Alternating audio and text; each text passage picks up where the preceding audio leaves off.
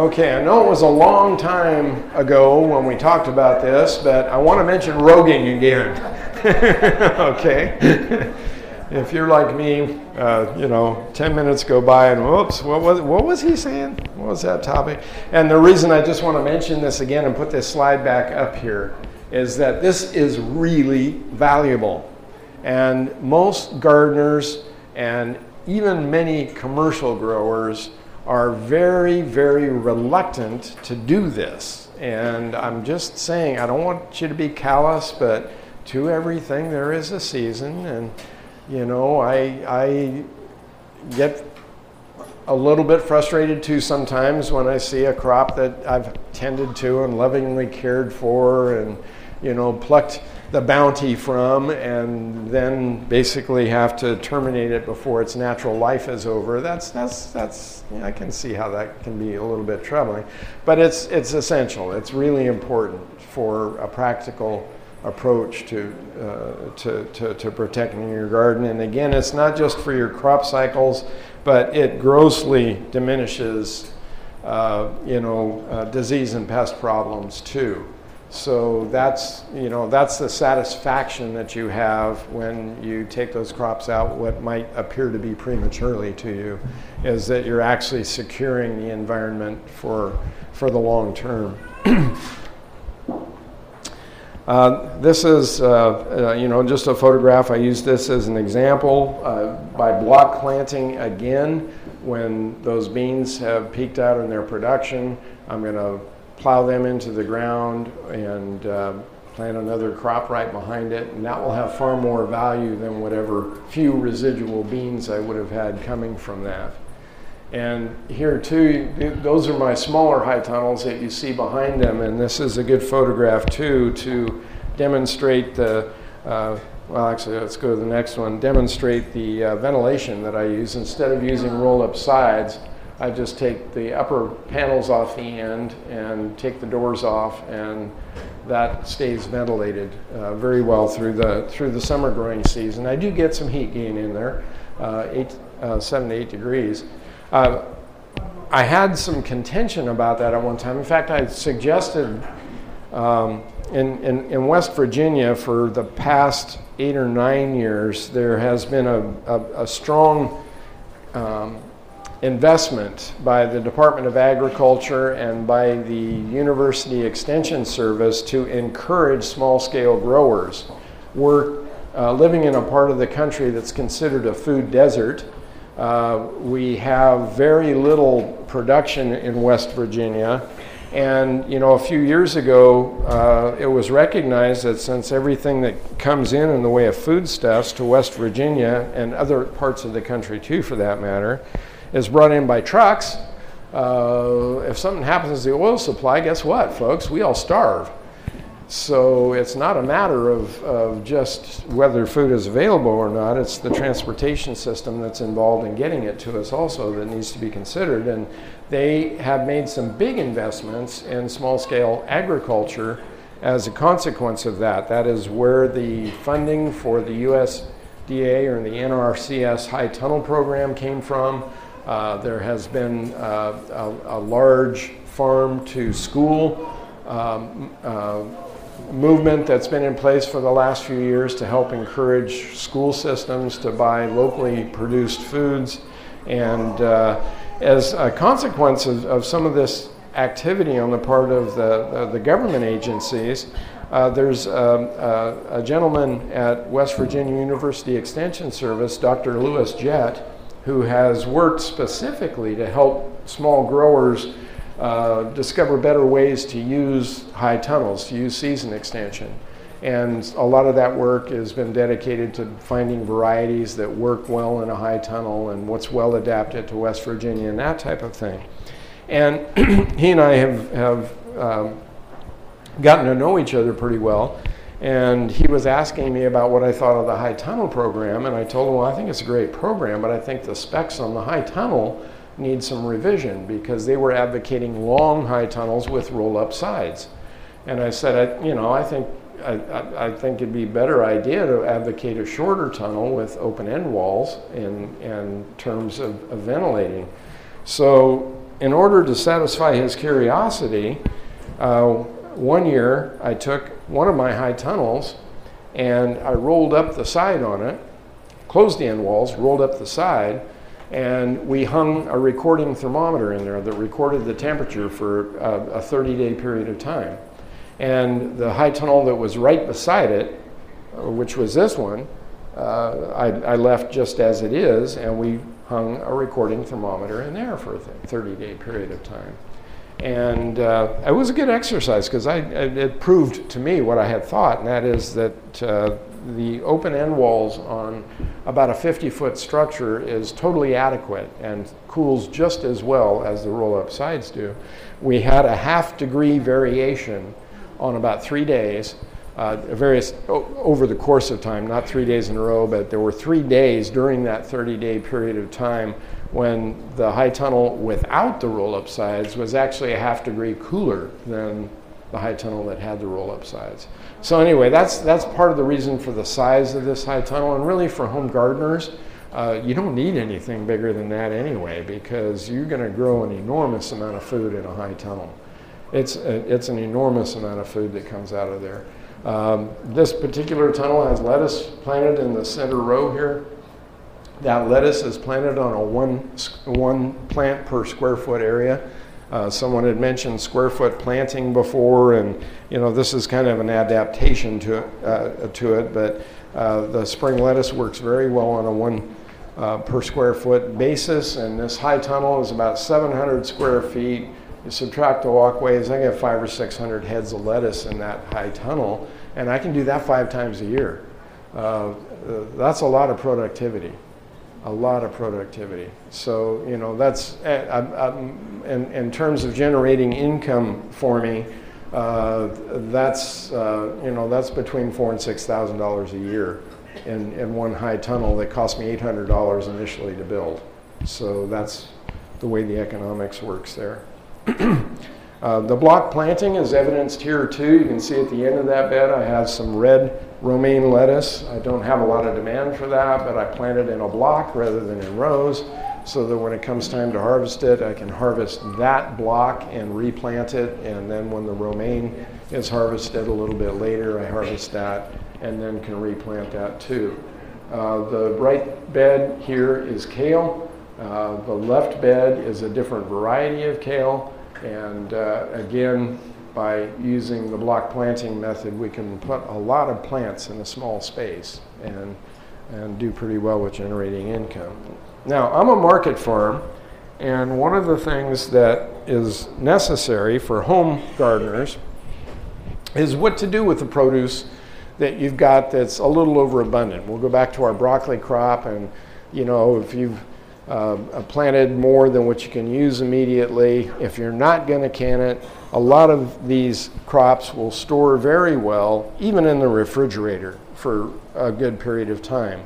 And this afternoon, we're going to talk about some of the methods of preparing the crop, as well as what to do with the crop for longer term storage. Uh, the title of the program this afternoon is Bagging the Bounty, and basically, it's how to make most efficient use out of what you harvest. Some of that starts before you even harvest the crop. Uh, even if you're thinking of canning or freezing uh, products, we're going to discuss some uh, of the aspects of what's necessary uh, from a grower's perspective, uh, not just the kitchen perspective about what to do with their crops. But one thing you can do is use cold storage, and it doesn't take a lot of this. So if you're a home gardener and it doesn't take a lot of space in cold storage, is what I should say. Uh, this is all of the cold storage that I have on my farm right here. These two commercial refrigerators on the left-hand side of the picture here. Uh, those uh, those are four feet wide, two feet deep, and six feet tall. Uh, that's not a lot of that's not a lot of space. That's the equivalent to maybe five large household refrigerators, maybe six at the most. And I, by cycling my crops through these, this is all the cold storage I need for all of the produce that comes off my farm. And so you don't need a big walk in cold room if you're a small home scale grower. Uh, you might disagree with me if you're growing cut flowers, uh, you know, in large quantity, but you don't need a lot of extra space. But it is really helpful for a home gardener that is, um, you know, producing a good portion of the food for yourself to have an extra refrigerator, even if you don't use it all the time. So if you can find a used large refrigerator, you can put in the garage or an outbuilding or someplace where you're not going to use it all the time, just to handle some of the overflow of your crop production, it can pay for itself real quickly too. And it's uh, very much a, a, good idea to have that. Um, we can store cauliflower and broccoli and cabbage and things like that for anywhere from four to six weeks in just a refrigerator. So, you know, when you consider uh, that sounds kind of extraordinary, but when you consider that the cabbage and the cauliflower that you're buying here today in the grocery store is already four to six weeks old because it made the trip all the way here from California, uh, it's, it, it, it's not that, that extreme. But if you're growing your crops, crops properly and you harvest them properly and handle them properly, all of which we're going to talk about this afternoon, then some additional cold storage space for you can be really valuable and make, you know, make more efficient use of your crop too. Okay. I want to talk a little bit about some of the tools and techniques that I use. And this is really where the rubber re- meets the road here about having two hands taking care of two acres. Believe me, I don't like wasting steps and I don't like wasting time. Uh, you know, I absolutely love farming, but at my core, I'm lazy. And I don't want to do any more than I have to. And I want to get the best return I can for every movement that I make on my farm. And, you know, two acres isn't a huge area, but from one end of my production area to the other end of my production area, it's about a half a mile maybe no i'm sorry a little less than that maybe about it's, it's more than a quarter mile less than a half mile. So if i get out to that far end and i realized oops i left my tool or i left something back at the other end i'm walking a half a mile or more uh, and wasting time just to go retrieve something so we want to, to, to think about ways that we can make a minimum of movement and save your steps. If I'm walking from one end of the farm and I know that, you know, an hour later I'm going to need something at that end of the farm, even though I may be coming back, I've, I've got to keep these things kind of in inventory in my mind so that I'm taking what I need, where I need it, before I need it. Okay? Yeah, take it before I need it. And that basically is, is uh, in, involves just staging tools and equipment and hoses and things where they're readily, readily available when I need them. And even if I'm going out to cultivate and I'm taking my hoe with me, if I know that later that day I'm going to be uh, planting some plants out in that area and I'm going to need a hose to, to, to water the plants in, take the hose too.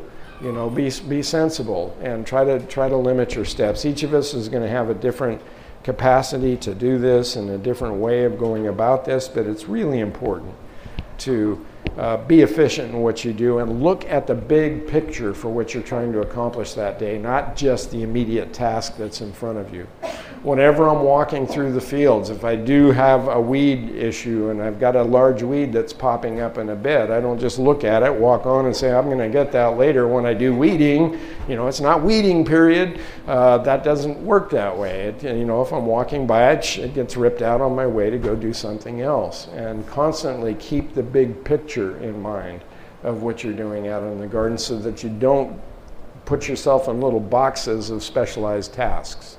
Okay? That's just sensible. Just common sense. Remember, too, that when it comes to water hoses, only firemen coil their hoses. Farmers do not coil hoses. I have seen this over and over and over again. And it drives me absolutely berserk because people coil their hoses and then when they're uncoiling the hoses, they get tangled and they're all bent and distorted. And A, it's not good for the hose, and B, it's not good for efficiency.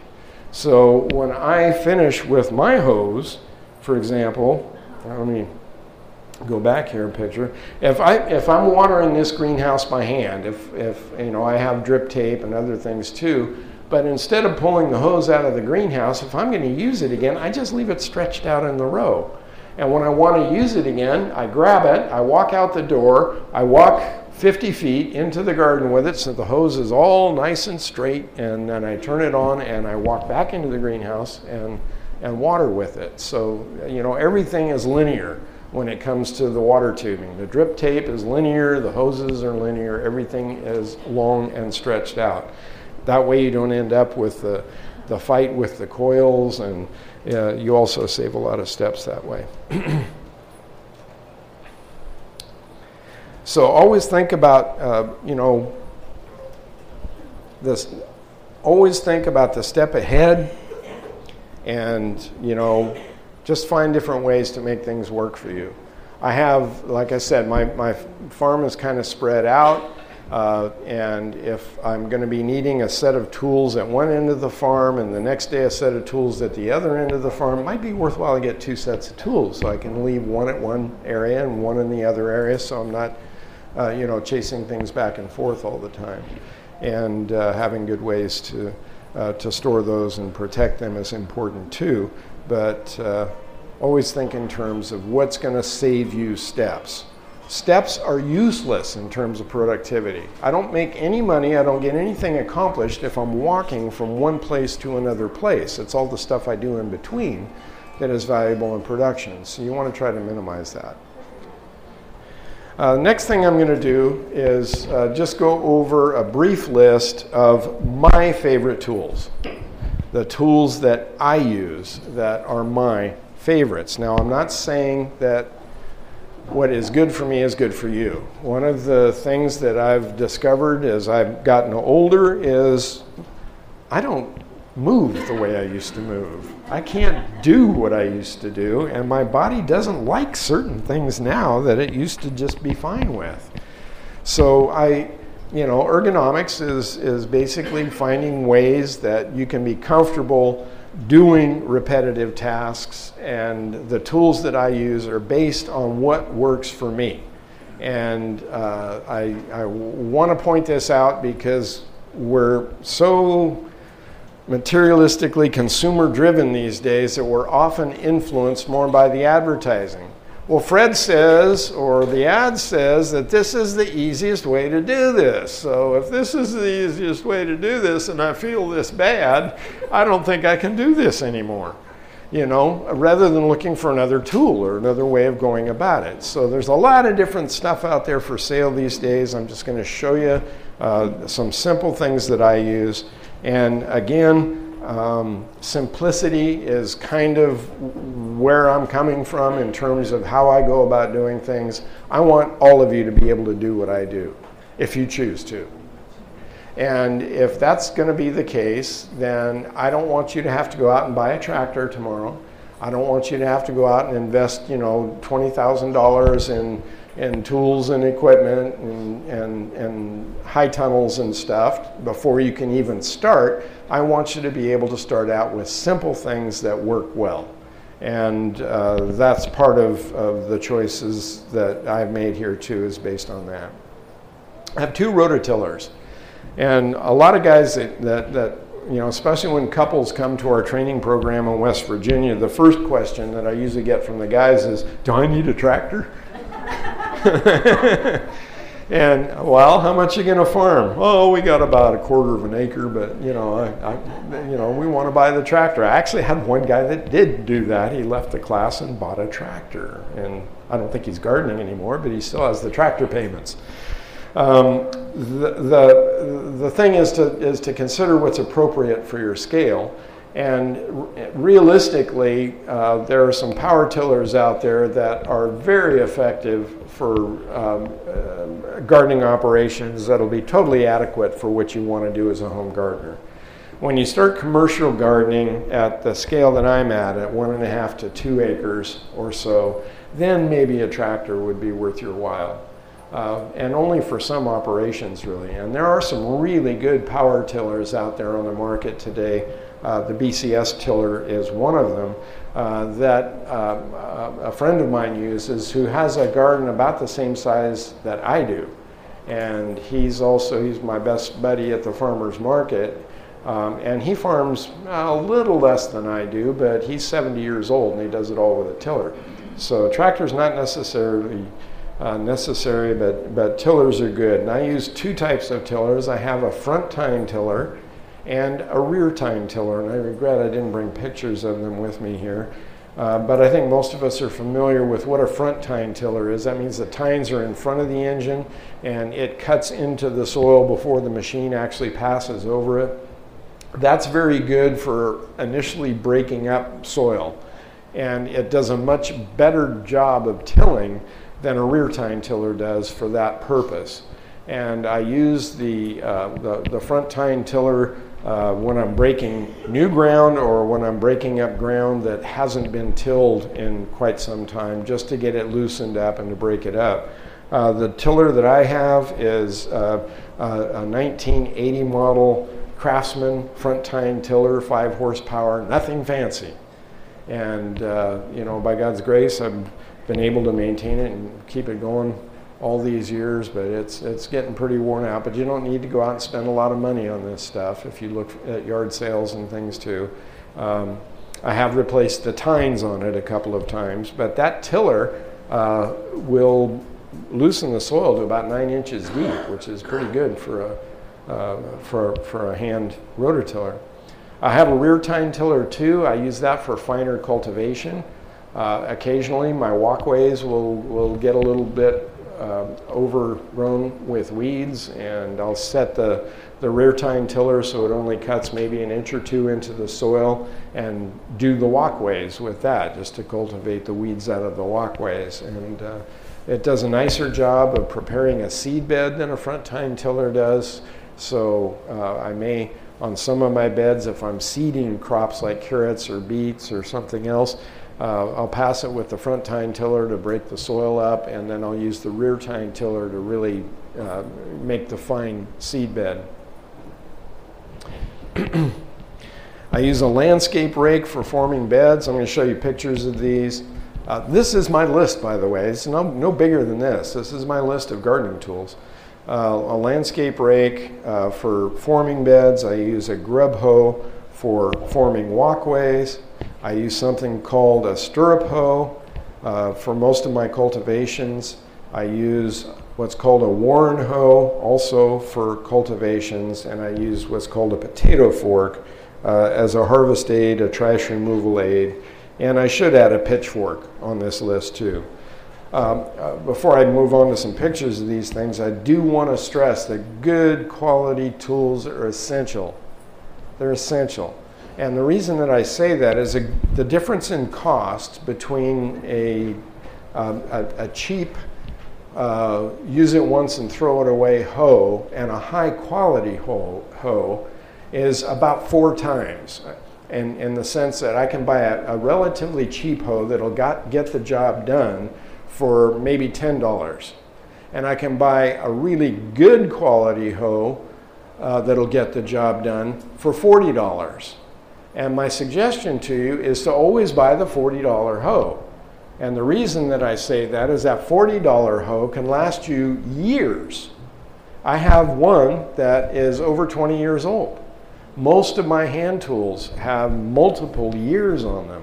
And uh, when you amortize the cost of that cheapo uh, versus the expensive tool, there's, there's no question about which one is more cost effective. Stay away from cheap tools.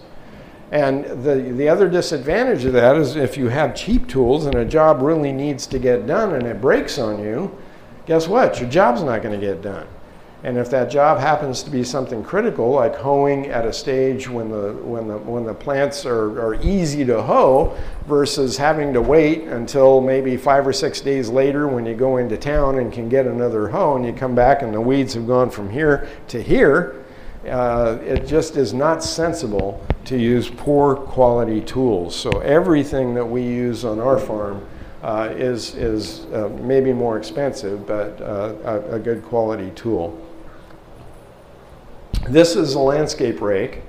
Uh, you can find these at, in, in, a number of, of, of, places. A.M. Leonard Company is one that is a good source for a lot of these type of things. Uh, their website is amleo.com, amleo.com. Uh, this landscape rake I use for forming beds, and it's 36 inches wide, and uh, it's got an aluminum head. It's not as heavy as it looks, but it does a beautiful job of leveling the beds out. Once I've tilled the beds, I can pull this landscape rake across the bed and have a really nice, fine, level surface. Uh, they use these in golf courses to rake out the sand traps. You may have seen uh, seen them used in that way. Uh, the teeth are fairly wide and they've got a little bit of a bump on the back side of them so that as you rake through the soil, it doesn't cut in uh, like a regular garden rake does and leave furrows. It, it leaves a nice smooth surface. Those are great for, uh, for making beds. Another tool that I use, and this I use for uh, primarily making walkways. If I till a, a, large area, uh, I will use this to create a slight depression. You noticed how my beds were a little higher than the walkways. Well, this just, I just pulled these down the walkways and pulled dirt to each side, or soil to each side, uh, to create the bed. And this is called a grub hoe. And this is a heavy duty tool. And um, uh, by the way, the landscape rake, uh, don't quote me on these prices because it's been a long time since I bought these things, so they may have gone up in price. But the landscape rake's about a typically a thirty to forty dollar tool. Uh, this is a forty to fifty dollar tool here that you're looking at.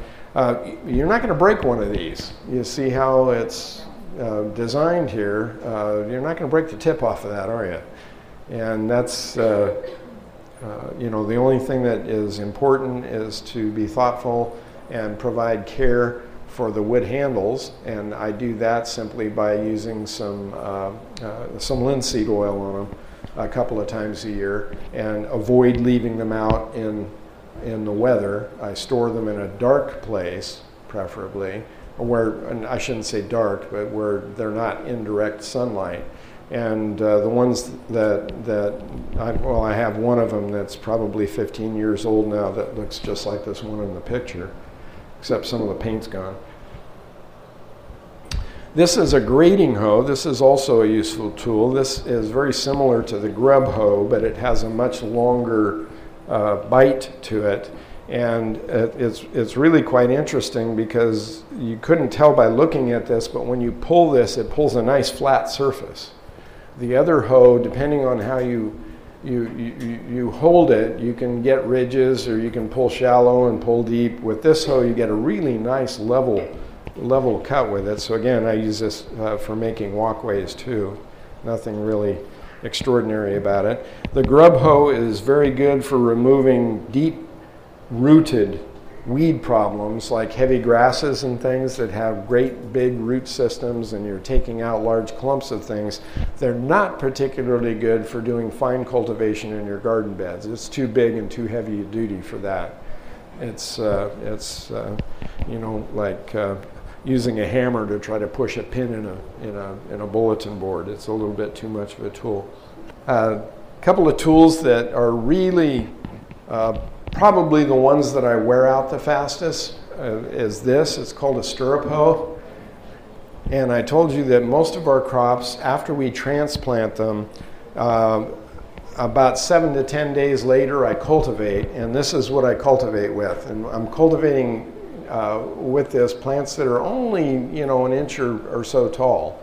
Uh, weeds, we've heard the, the the parables way too many times about how weeds being an image of sin, and if we get them out when they're young, you know, before it takes deep root, it's a lot easier, and uh, that is very true. So when you cultivate, you want to cultivate when the when the weeds are really small, and these tools work really well for that because basically they just slice about the top quarter inch of the soil. They work in both directions And it's this tool that I use typically to cultivate the crops between um, the, the period of time of transplanting and when the crop has, has fully formed a canopy over the bed so that it's shaded and I don't get any more weed germination. They come in different widths and sizes. I have two different widths on my farm so that uh, they're coordinated with the plant spacing that I use and uh, definitely a, a must have tool for, for home gardeners. Now, I have kind of stony soil, uh, so uh, I have to have good quality uh, stirrup hoes also, one with a good solid blade because I'm sharpening those blades frequently. Um, but uh, th- this, uh, this is a really useful tool and probably the simplest, easiest way to keep your your, your, your weeds under control on your farm. Another tool that I use is called a Warren hoe. And this is a triangular shaped hoe that um, is very useful for doing a lot of different types of tasks where the stirrup hoes might not uh, you know, complete the, the, the job fully. I use the Warren hoe sometimes to cultivate if we have a real heavy downpour from a thunderstorm, uh, for example, before I, I, have a chance to cultivate, the, the top layer of soil gets a little bit compacted and we can get a little crust layer on the top of the soil. And the stirrup hoes can break that up a little bit, but this one actually works a lot better at, at, at breaking up a crust on the soil surface. So the, the Warren hoe I use for that. And uh, I don't use it as frequently as the others, but it is something that I do use on a pretty regular basis.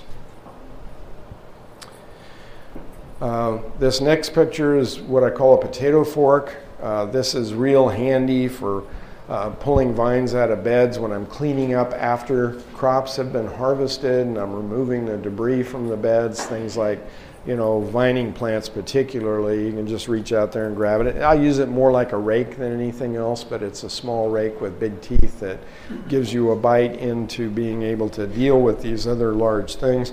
I also use this when I'm harvesting potatoes. I have a potato lifter for my tractor. We grow a lot of potatoes. We grow about six to 8,000 pounds of potatoes a year. Uh, so I'm not digging those by hand, I'm digging them with the tractor, and I have a little shovel that goes on the back of the tractor that lifts the row, and then I've got to separate the potatoes from the soil within that row, and that's what this potato fork is. I use it to, to, to get the potatoes out of it. My newest best friend is my Hatfield transplanter. And um, I am thrilled to be able to recommend this to you. Um, a little bit of a story behind this. I have, for many years, had lower back problems. I did lots of stupid things when I was young, lifted things I shouldn't have lifted, and jumped off of things I shouldn't have jumped off of. And I have, I have substantial low back problems. And about three years ago, uh, I was planting our fall crop of cauliflower in one of our fields, and I had about 3,000 cauliflowers to transplant. And at that time, I was just bending over and doing it by hand. I had a little hand hoe that I used, and I'd cut a furrow and put the plant in, move down, and cut the furrow. So I spent most of the day bent over transplanting cauliflower. And when I got to the end of the row, I discovered I can't stand up. And I'm not exaggerating, I could not stand up. And I was in such pain um, I was about a quarter of a mile from the house. It took me almost 20 minutes to get back to the house. And when I got back to the house, I looked at my wife and I said, Lenita, it's time for us to put a U-pick berry operation in because I can't do this anymore. I just can't do this anymore. And um, uh, it took me quite a while to recover from that. It was very painful. And I recalled, as I was recovering from that, about a friend of mine that had referred me to this tool. And this tool is basically a tool that I can use to transplant plants standing up. I don't have to bend over anymore to do transplants. And Johnny's Seeds was selling them. Last time I looked at their website, I didn't see them on their website, but uh, they come in three different sizes and I use two different plug sizes depending on the size of the, the, the, the crop that I'm planting. I, I have two of these. And uh, basically, they work by uh, uh, they have an angled plate at the bottom of them. You shove it into the soil. When you open the handle, it opens that plate, and you drop your plant down the tube, and then just pull it right out of the ground. It's very simple, easy, and efficient to use. And the day that my back went out on me, I planted about 3,000 uh, broccoli or cauliflower plants, and it took me from about 8 in the morning till 3:30 or 4 in the afternoon to do that after I bought this tool, my daughter and I were able to do it together in about a little over an hour. It was, it was remarkable. I mean, you just walk down the row and stick it in drop your transplant down and go. So it's definitely worthwhile, especially for those of us that might be beyond prime back flexibility years. Another one that I uh, like very much is this little device. It's just, is stand in plant, stand in plant, and their website is is thisword.com. Uh, they make a couple of transplanters. They make one similar to the Hatfield too, that is a one-handled, uh, one-handed tool. The Hatfield tool is a two-handed tool, uh, but this particular one I use for transplanting onions. Again, I was not able to transplant onions because it requires so much bending over. And uh, garlic, too, by the way, requires a lot of bending over to set the cloves in the ground. And I was uh, uh, at a uh, small farm conference in West Virginia, and the vendor for this, the manufacturer for it, was there and was demonstrating it to me. And I thought, he sells it as a seed planter also for large seeded things like, you know, squash, pumpkins, corn, that kind of thing. Uh, it's about an inch and a quarter in diameter. Uh, but I was looking at it thinking I can drop my onion seedlings down that. And that's what I do now. So I use this for planting onions. Um, it's a little bit small for, for large cloves of garlic, but you could use it for planting garlic too. And that has really um, been a savior for me because I do a lot of onions. Uh, we grow um, anywhere from uh, from about 1,500 to 2,000 uh, garlic plants per year, and I grow about 4,000 onions. Uh, that, those are two of the crops that we do real well with in our farmers market. So I needed a way to, to, to make that happen without bending over, and these two things I found to be very helpful. I want to suggest to you when you're buying supplies, whether it's tools or seed or soil mix or frost cloth, uh, soil amendments, tools, anything that you're buying for your gardens, don't go to the local garden center and buy it. Um, find an online wholesaler that sells to commercial growers to buy any of these items. And the reason that I say that is that because we do this full time. And we need tools that are going to hold up. We need seeds that are going to be viable. We need a soil mix that is good and consistent. And we use a lot of this stuff so you'll get better prices, even if you're just a homeowner. There's no reason that you can't buy from many wholesale accounts, even as a homeowner, or, or from wholesale only supply houses. So uh, we have a website. Uh, if you didn't write it down at the beginning of the class, it's bereagardens.org, and I have a, a page on that website where I list some of these wholesale suppliers that I use. But definitely take advantage of the quality difference that you'll get from buying from a commercial supplier.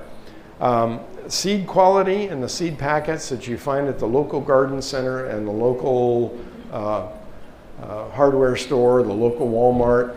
That is lousy seed, folks. It, it really is poor quality. And that's a topic for another day.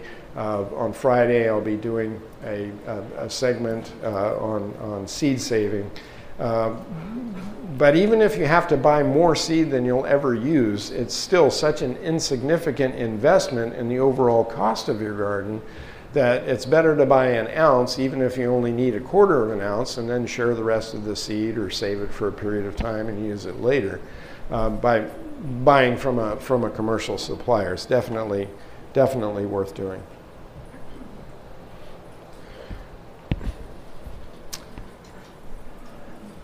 Mulching is something that we do also uh, where we can't, where it's not practical to put the plants close enough together uh, to, uh, uh, to just cultivate once and have the plant canopy cover the area. I do use mulches. I do not use plastic mulch ever under any circumstance. And the reason that I don't is because plastic mulch does not breathe. And plastic mulch does n- will actually trap water. Plastic mulch was developed in Israel for use with drip irrigation on a very sandy desert soil. In moist climates, and by moist climates I mean here in, in, in our country, anything east of the Rockies, a plastic mulch is an inappropriate method to use in agriculture. In part, many of the plastic mulches can leach chemicals into the ground. Most of them are not organically certified. Number two, because of the microenvironment that they create by being basically uh, airproof and, and waterproof, you accumulate very high levels of moisture under that plastic that can lead to long term disease problems in your crops. It is not a good method for mulching. Um, what you see here in this picture is a woven polyester fiber that allows both air and water to move through it. This is called landscape fabric. And I do use this. It's far more uh, environmentally sound than using plastic too, because most of the mulch plastics that are made are only a, a, a mill or so thick. They, you can only use them one time and then you throw it away. This particular uh, landscape fabric that you see here, I've been using for 10 years. So I, you know, I, I, I, use it for the season that I need it. I roll it up, I put it out the next year, and uh, it's, it's very heavy and can be reused. Obviously more expensive than the, than the plastic, but again, when I evaluate its use over time, it's far more cost effective. So uh, that's, uh, that, that, that's something that you can make use of. I also use hay. We have, as I said, a 120 acre farm. Uh, we have horses, and we have about uh, 10 acres of our uh, farm that is not in pasture or forest. We essentially use it as a hay field, and we, we cut the hay off of it every year, both for our horses and some of it for me to use as mulch. This is garlic. Uh, that is about four inches of hay mulch uh, on it to suppress and control weeds, too. Uh, very useful material. I use the hay that we harvest the first cutting of the season, not the second cutting. Uh, our first cutting comes off of our fields usually around the 1st of June, and uh, by getting the first cutting hay, uh, I avoid having uh, a lot of viable seed in that hay so that I don't seed a problem with my mulch. If you use uh, hay that's cut later in the year, uh, oftentimes there'll be a lot of mature seed in the hay, and you're not just uh, preventing weeds at the immediate point, but you're sowing weeds for the next crop cycle. That doesn't make sense either. Another form of mulch that I make use of since we live in West Virginia is uh, hardwood mulch. This is basically uh, stuff that came from Asplundh Tree Service after they cleared power lines in our area. Uh, those guys and I have gotten to know each other really well. Over the 10 years that I've been there, we probably uh, um, had them donate to us uh, 50 or more truckloads of this stuff. And um, I don't use it raw. I compost it for a minimum of five years before I use it for mulch. Uh, there are some real problems with using uh, wood chips in your garden. I'm not an advocate of that at all. I am an advocate of using composted uh, wood products as a mulch, not as a growing media. And uh, this does two things for us. It, it, really does a good job of controlling weeds. Uh, when it's about five to seven years old, um, it's mostly broken down. some of the wood, the larger wood pieces are still apparent in it, but it's mostly just a black fine uh, uh, compost. I put about two inches of this on uh, the, the ground for uh, controlling weed pressure during the crop cycle. In this case, the center bed here is um, uh, eggplant, and we have peppers on the two side rows. And by the time those crops are harvested and I'm ready for the next crop cycle, uh, I just till this into the ground to add organic matter to the ground. Now I've got to be a little bit careful with my crop rotations because I don't want to do this with every crop cycle. I don't do this any more frequently than once a year as far as using the hardwood mulch on, on, on the ground for weed suppression. I don't want to incorporate any more than uh, about an inch or two uh, per year into the ground to add organic matter. Otherwise, you start to increase the organic matter content too much and diminish the mineral content of the soil, and that has some disadvantages. Another product that we make use of that's uh, uh, kind of handy is uh, a, a, a, mulch paper, a paper mulch. Um, my neighbor and a good friend of mine uses this extensively in his uh, farming operation. I use it on occasion where it's appropriate, but this is a biodegradable paper that is designed specifically as a mulch paper. I specify that because using newsprint, using cardboard, using other forms of paper is not a good idea. It's not a good idea because dioxin is produced in the manufacture of paper. And dioxin is an extremely potent toxin, and you don't want that potent toxin going into your food. So this particular product is designed specifically as a mulch for growing crops. It contains no dioxin and it's also manufactured in a way that it will last uh, for the duration of your crop, but then is fully biodegradable and you can just till, till it into the ground afterwards. So as I said, I don't use this a lot, but in some instances there are uh, occasions where I've, uh, I've made use of this paper product too, and I want to make you aware of it. For a home gardener, it could be very useful. Um, if you go to their, uh, if you want to buy this directly from uh, the Weed Guard Plus website, you'd be best off. It comes in three foot widths and four foot widths and 100 foot rolls and 500 foot rolls, and it's more expensive than plastic mulch, but it's certainly a much superior product in terms of its safety and utility. Okay, well, we're winding down to the last few minutes here, and I just want to uh, uh, uh, say we'll take we'll take a few questions here, but mo- most importantly, I want to conclude by saying that when we approach our gardens, we want to keep a concept of efficiency in our minds all the time. Find ways to solve your own problems and find ways that make sense so that you can do what you do and value your time. Realize that your time has value. And if you find yourself wasting time or spending too much time in one aspect of the garden as opposed to another, then you know, think of novel ways to solve some of those problems. What I've tried to share with you here today are basically some of the solutions that I have found uh, that I think would apply well to a home garden situation.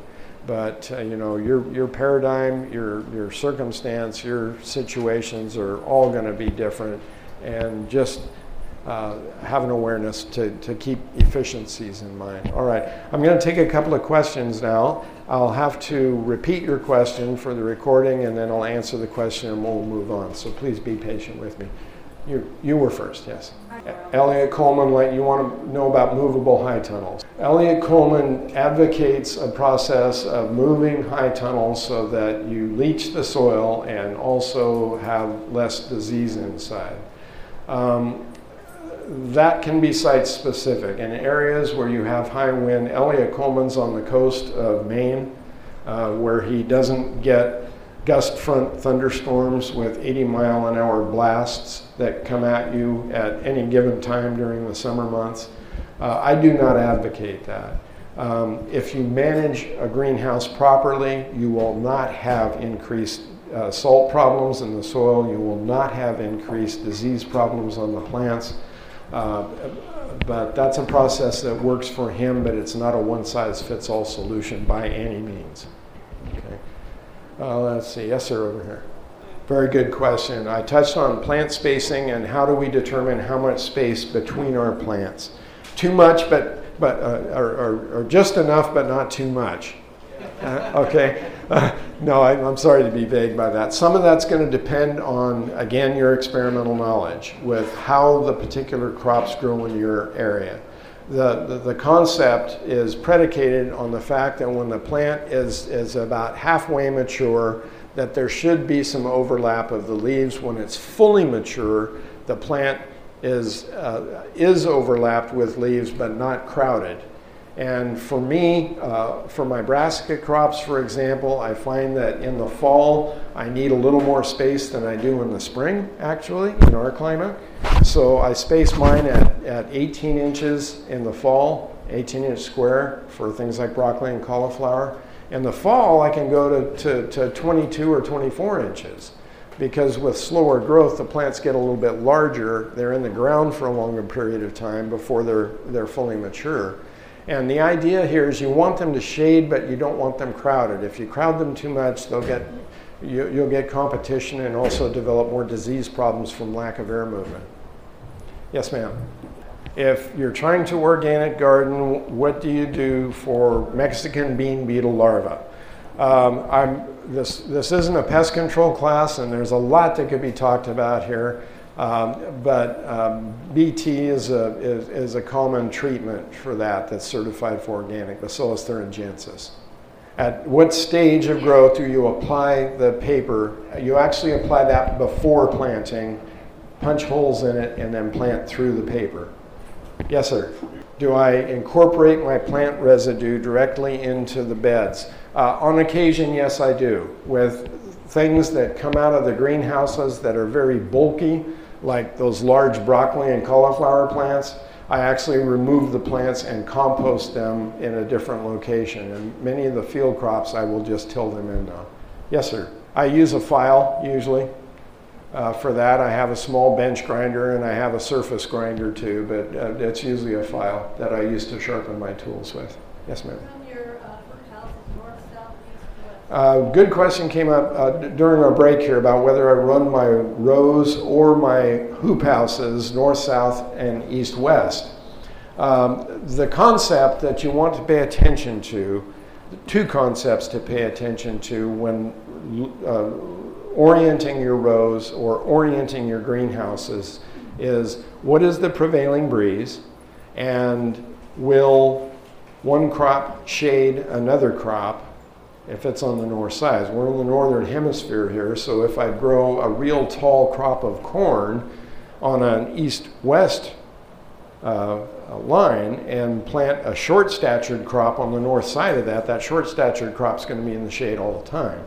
The reality is, when it comes to greenhouses, the prevailing breeze is more important to me than the north, south, east, west. It doesn't matter. Uh, I orient mine so that I take the greatest advantage of the prevailing breeze because in and that's for cooling in the summer so that I get air movement through the tunnels. Now, the one exception to um, to that is if you have multiple hoop houses and you're putting them side by side. If you have multiple hoop houses that are oriented east west and you have them too close together, during the winter months, the, the southernmost house is, is going to always shade part of the northernmost house. So if you have them north and south, and as the sun goes over, each all the areas get some sunlight.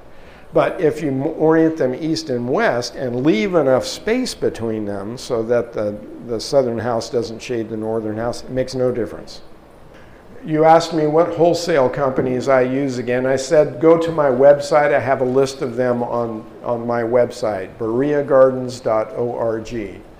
B E R E A G A R D E N S dot O R G. Uh, there's, there's a couple methods. One of the most uh, effective methods for keeping deer out of the high tunnels is very high velocity lead pellets. No, I, I, shouldn't joke about that. Fortunately, where we are, I haven't had a problem going into the high tunnels. Uh, when I was in Virginia for a period of time, I built a number of high tunnels at, at the, the, the, college that I was at over there, and we actually had deer that would jump right through the end of the high tunnels. If that's an issue, you can put up some wire fence or fencing material or something to, to prevent that. Yes, ma'am. Do I plant by the moon? No, I do not. And I'm, I'm, I'm kind of glad you asked that question. I'm going to give you a, a, a two part answer to that question. Uh, she asked if I plant by the, the signs of the moon. And in the area, pardon me? By the fullness. By the fullness. That's, that's what moon signs are all about, is the phase, the moon phase. Um, no, I do not. And I don't for two reasons. One is that it has never uh, after some scrutiny by the University of California at Davis, it has never been proven to be scientifically valid, that that has any influence on crop growth. The second reason that I avoid it, and this is my personal choice and decision, is that I want to avoid any sign or semblance of spiritualism in, in, in agriculture. Now, to some people that might be, some people it might not be. I'm not saying that it's spiritualistic. What I'm saying is my conscience tells me that the best time to plant a crop is when the conditions for planting the crop are there. That means soil moisture, weather, day length, temperature, other indications other than the phase of the moon. And because I'm growing crops and talking about efficiencies here, I'm not going to wait around and leave my ground empty if I've got good conditions for planting.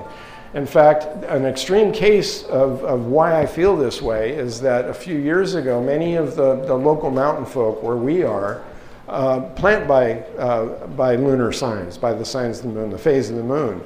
And they, uh, all of them plant potatoes. And one year, when the phase of the moon was right, we had heavy downpours. Nobody could get their potatoes planted. Dried up after that, but they weren't going to plant their potatoes till the moon was right, so they were going to wait. This was in March, they were going to wait until April uh, when the moon phase was right. And guess what happened in April? It downpoured again. They never got potatoes planted that year. So, you know, we have to be realistic about this, and I want to be very uh, cautious uh, particularly in our times today, of avoiding any aspect of spiritualism in my approach to agriculture, too. And the reason that I say this is that there are so many spiritualistic influences agriculture today. The winds of doctrine are just ridiculous. And I want to um, have discernment that I am working in cooperation with the Lord and, and, and the ministry that we have in agriculture. And I know that he winks at ignorance, but because I'm a professional, I don't have a lot of ignorance. So if there's something that I question in any way, shape, or form that can kind of test the corners of that, my choice is to avoid all appearance of evil. This media was brought to you by Audioverse, a website dedicated to spreading God's Word through free sermon audio and much more. If you would like to know more about Audioverse, or if you would like to listen to more sermons, please visit www.audioverse.org.